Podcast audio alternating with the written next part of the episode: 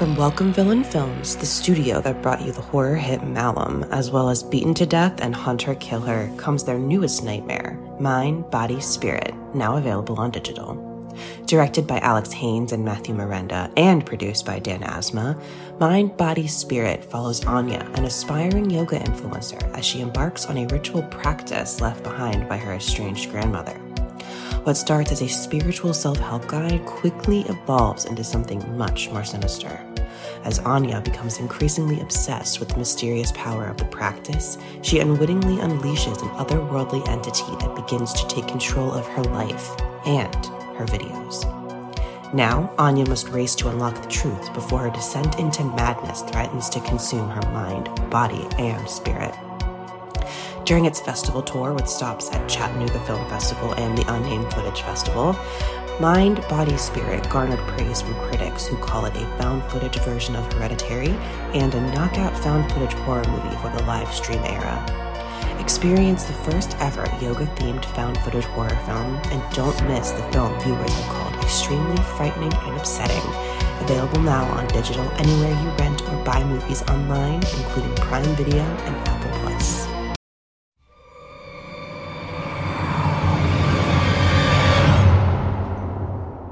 I'm Mick Garris, and this is another fun size postmortem AMA where I answer the questions that you ask me.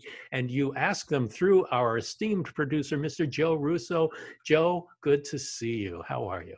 Good to see you too, Mick. And uh, when this airs in two days, it will be your birthday. So, oh, hey, happy, we, happy I, early birthday. Yikes, I didn't want anybody talking about that, but thank you very much. Ah, we're, we're don't worry the world will remember so. Oh, great. Well we talked uh, on earlier shows about how we would recommend the things that uh, that we're watching and enjoying and that we want people to do the same. I'd like to recommend a couple of things that are really interesting because they come from a different perspective of my own.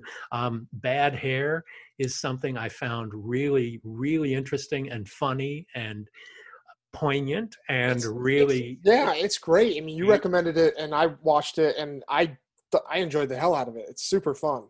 Yeah it, it's a really fun thing and the the less said about it the better but um, it's really a lot of fun and that's on hulu and uh, on netflix is uh, an equally um, impressive uh, debut called His House, mm. another black filmmaker, this one from the UK. Yep. And it's powerful, much more serious than the more lighthearted uh, Bad Hair, but something I found really moving as yeah. well as genuinely frightening. What did you think, Joe? I, I, I mean, I thought it was exceptionally made. I thought the performances were incredible. I thought the perspective was unique and different. It was, you know, uh, just a great and interesting uh, look into the uh, immigrate immigration experience, you know, and, and the yeah. refu- the refugee experience. The refugee experience was really, really impressive, and and uh, I just I thought it was a, a really new.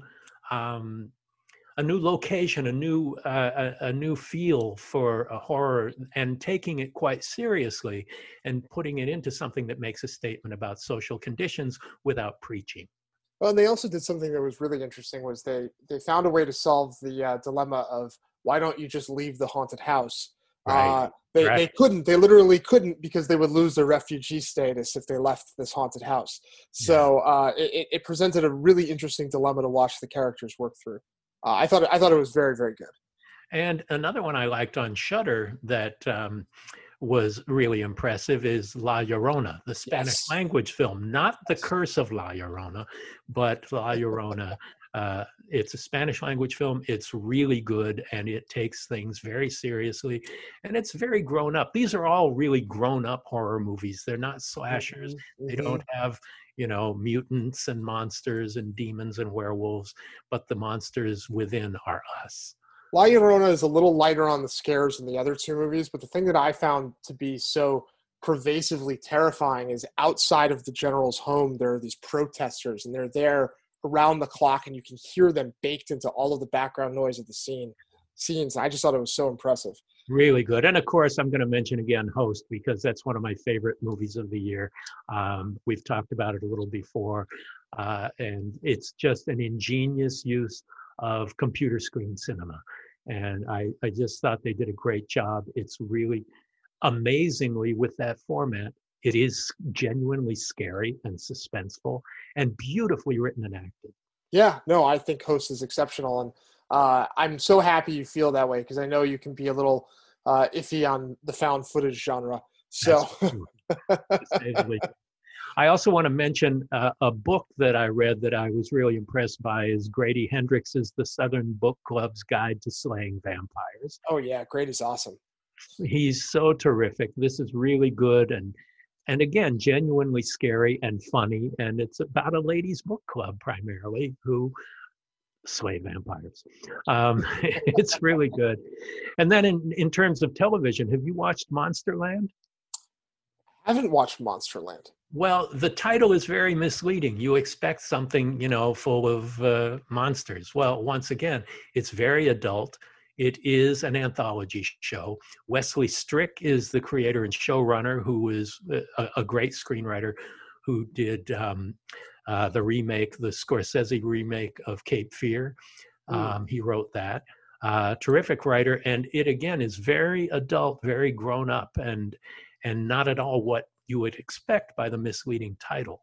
So uh, there's a TV show to add to our recommendation list. I'm gonna I'm gonna throw out one thing that is not horror related because you and I both believe it's important oh, for horror horror be. fans horror fans to not just watch horror. Uh, I thought The Queen's Gambit was exceptional. I had it on my list, but I wasn't going to talk about it because it wasn't genre. But you brought it up, and it's it's really the best series I've seen in recent uh, months. Yeah, I think it's one of the best things I've seen all year. And I keep telling yeah. our uh, our engineer, who is a chess expert, he needs to watch it. Uh, so oh. hopefully, hopefully he will uh, heed that that advice too. It's it's terrific. Chris, it's two to one. You got to do it. Yeah. Oh, okay, okay. You twisted my arm. the voice speaks. Uh, all right. So, shall we dive into some questions, Mick? Let's do it, Joe. All right. J. Scott Goldberg loves your hair and asks, "What is your What is your secret?" Genetics, I guess.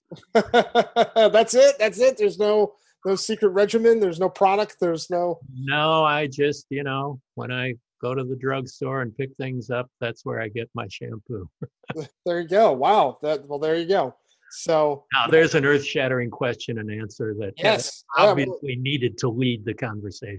I I I was just I'm easing you in. Okay. Oh, uh-oh. We haven't we haven't done this in a while. So yeah, uh, right.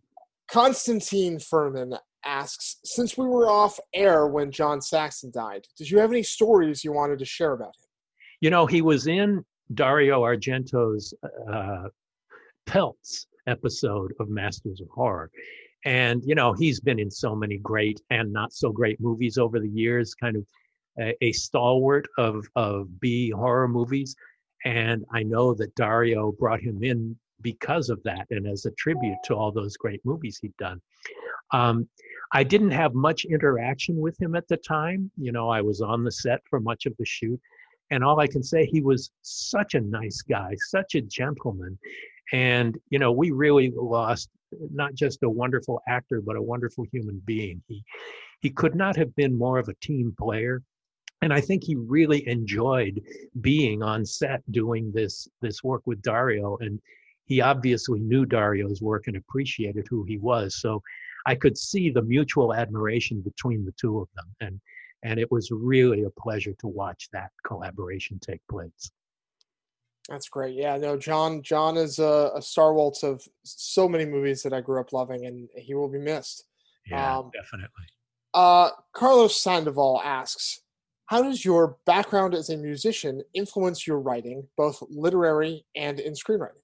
Ah, well, he's uh, referring to my old band in the '70s, Horse Feathers, um, and you know, I think there's a shared sense of rhythm, particularly when you're dealing with building tension and suspense. That is the same thing, particularly in our band, which was a prog rock band. We weren't just three chords, you know, uh, chorus, uh, verse, verse, chorus, verse, verse, chorus, middle eight you know we were weaving something more in a classical sense in that um, it's telling a story a musical story that builds and relieves tension in the like and i think I think a lot of filmmakers and a lot of writers are musicians, and they use the same sense of rhythm in building scenes as they do in building songs and musical movements and the like. So um, I definitely think it has an influence. I don't know how heavy that influence is, but I think that you'll find a lot of people who make movies, who paint, who act, who write are also musical, whether they have mastered an instrument or not, because all, all of those arts feed one another. I uh, I agree. Uh, you know, I, I, I used to sing, so uh, I I feel the same. Um, used to sing. Hmm. Yeah, well, I mean, I guess I still can, but not not not in any public forums. Let's put it that way.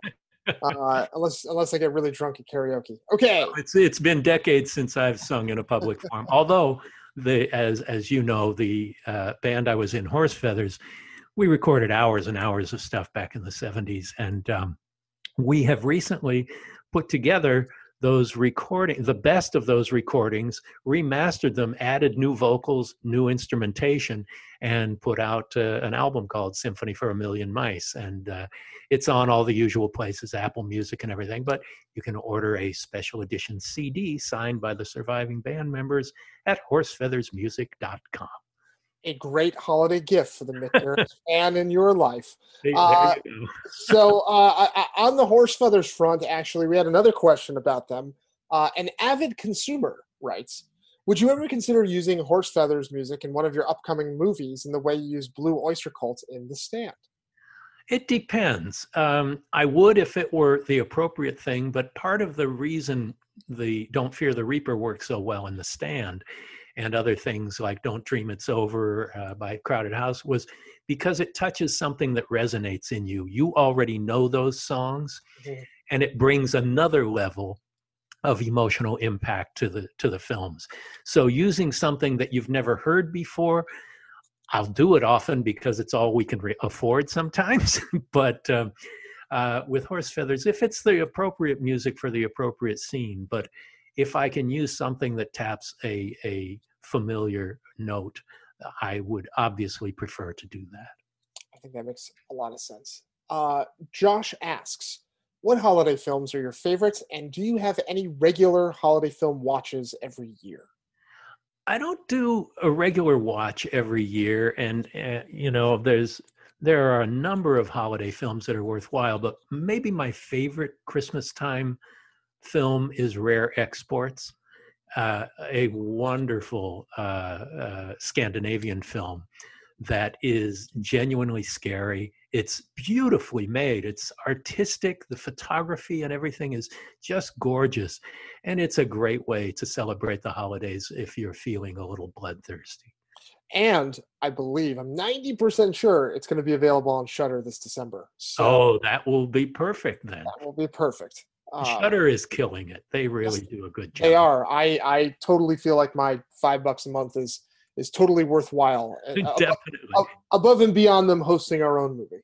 Uh, yeah, yeah. there's a there's a, a, holiday movie for you to celebrate with Nightmare Cinema on Shudder playing. All right, Frank writes, Fuzzbucket left me oh, with some kinder trauma after seeing it at age five. Do you ever talk to other masters of horror like Wes Craven and Stuart Gordon about their experiences working with Disney? Um, it has come up, but only in very general terms. Disney is kind of the biggest hard ass of the studios to deal with, um, particularly in their marketing and merchandising and sharing of the wealth. Um, it's the upper echelon. Maybe it's the the legal affairs department, but they're very greedy. They're very tight fisted and they're not the most pleasant. I've had great experience with, um, with creative executives there, mm-hmm. but the business end of Disney, you don't want to be on the other side of them. I think I think that's probably true of just about any studio business affairs. I mean, they t- they tell you how much they love you, and then the offer comes in, and it's not that. Yeah, but I've worked with all of those studios. Yeah, and, uh, of all Disney's, of them, Disney's Disney, the worst. Yeah, they're they're the most tight-fisted. Well, there you go. Uh, so on the Fuzzbucket train. Oh, we're still going, huh? yeah. Oh, yeah. Stephen asks, "Can Fuzzbucket be killed with fire, or does it require holy water hawthorn stakes or other such weapons to put an end to its wickedness? Um, well, I think maybe ratings would be the biggest killer for Fuzzbucket.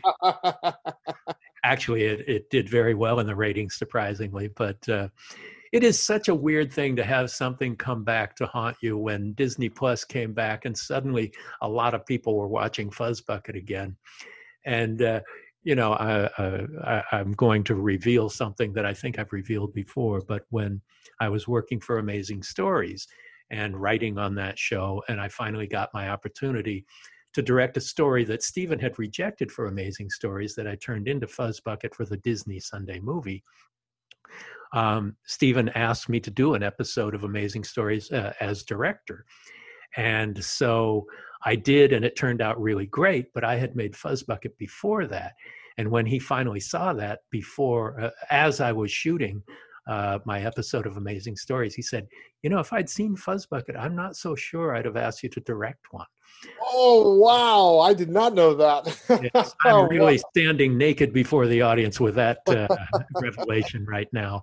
But yeah, and and it had a huge impact on me and my work. And and uh, you know when I finally did that amazing stories episode and he saw it and we screened it for him in the Amblin screening room, he could not have been more effusive and and just supportive. And you know I have a, a a framed note from him on my wall saying what a terrific job it was and and what a great directing career it would offer me. So so it has a happy ending. So it's not quite so humiliating to uh, spill those beans.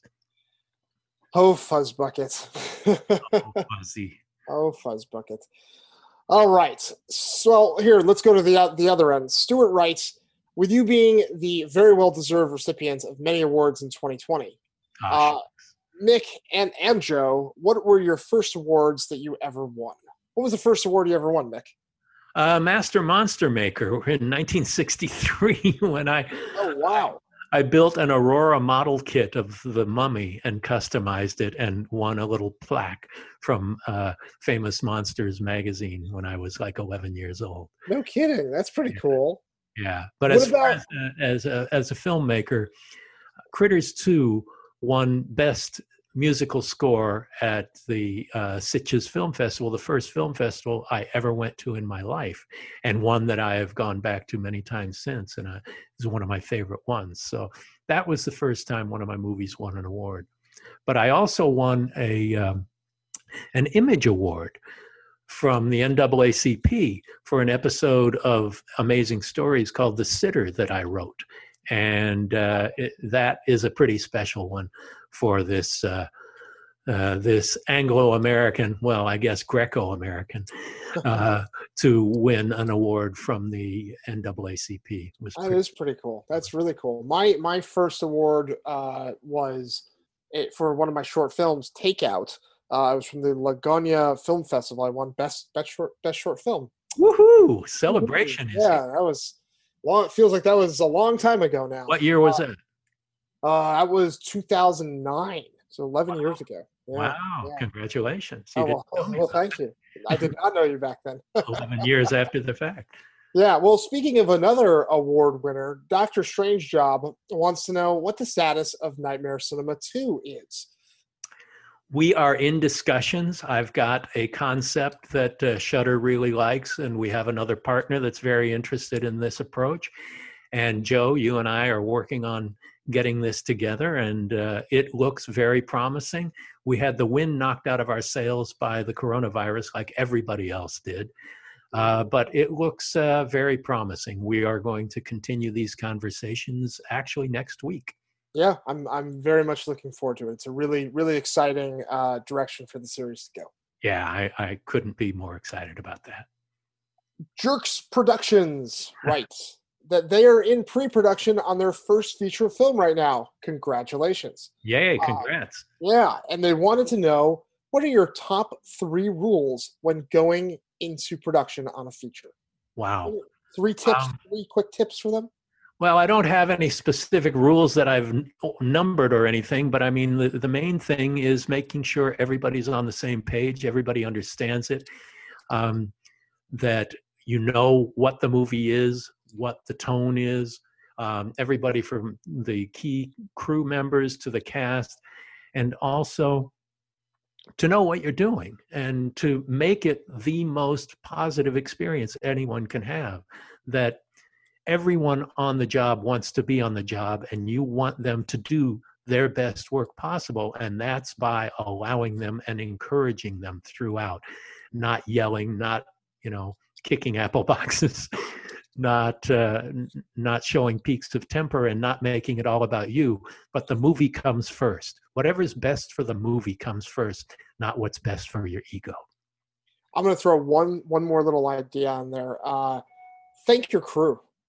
Uh, at the end of the day go around and, and thank as many of them as you possibly can. I think i think that goes a long way. That's a great suggestion. And know everybody's name as, yes. as you can and mm-hmm. yeah let them know they're appreciated that's that's the whole enthusiasm and encouragement that that you give them all the way through you know and if somebody has a better idea than you do then use it agreed know? agreed you know, it's it's not about your ego tde pero asks what are your thoughts on movie going post covid Will audiences return to the theater? Will day and date releases for become the norm for blockbusters? This is this is something that's been uh, while we've been off the air has been brewing quite a bit. So I'm curious to hear what your take is on movie going post COVID. Well, I want to be hopeful. You know, I want to go back to the movies. I can't wait until there is a valid uh, vaccine that allows us to do that. You know, I have no problems going for it soon you know i, I don't mind being uh, getting it as soon as it's available to me. Um, and i want to go back to the movies. I mean i have an 86 inch tv monitor and surround sound and the whole thing but it's still not going to the movies. Mm-hmm. i want to be in a theater and i want to share an experience with an audience but i also want that 50 foot screen and you know the dolby atmos and all of that. I want to see yeah movies in the best way. I'm not going to watch a movie on my phone. I will watch one on my iPad on a plane, but only because of that. So I think it's going to get better. I think some people are going to get used to watching things at home or on other devices rather than going to the movie theaters, but it's a social thing as well. It's a shared experience. So I'm I'm hopeful. I think the theater chains are in deep shit and I hope that we can come out of the other end uh, smiling. But it's a really, really tough time to see if they can hold out for much longer. Uh, you know, AMC and and Regal are really suffering right now, and are looking for infusions of cash. And you know, they have to stay alive. They've been shut down for nine months without, uh, you know, and having to pay rent uh, in all these expensive locations. It's it's a conundrum it would be really nice if our government would come in and help one of the true original American industries. It's true, an industry that still is premier in this country. You know, we still export the the majority of cinema around the world, mm-hmm. and it's one of the few industries that has not been shipped overseas, although the production has been shipped to Canada in such a huge percentage. But still, it is an American industry that deserves to continue to thrive. Agreed. Uh, one last question for this week.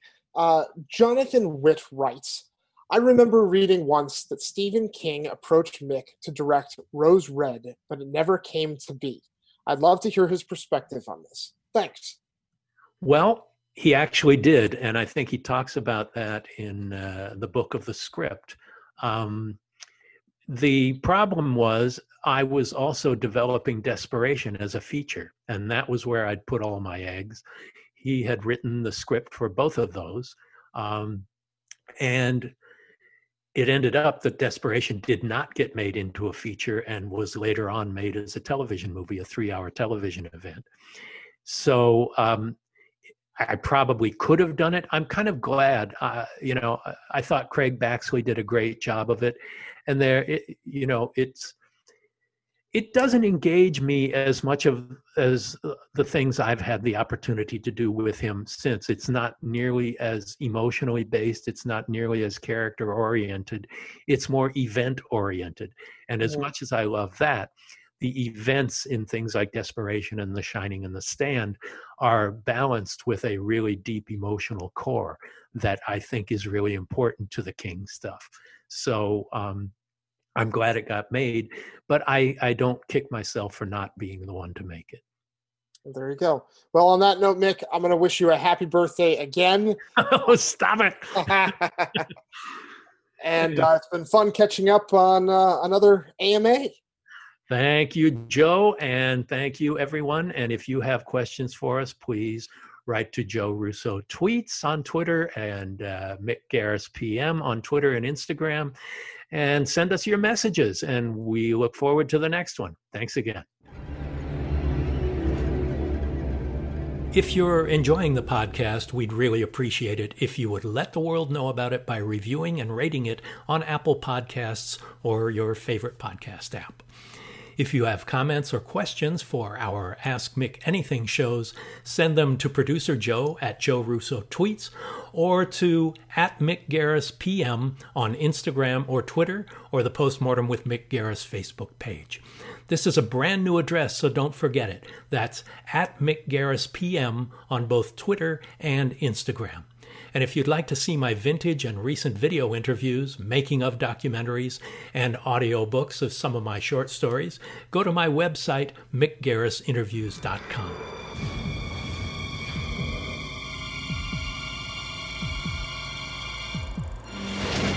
Thanks for listening to Postmortem with Mick Garris. Download new episodes every other Wednesday and subscribe on iTunes.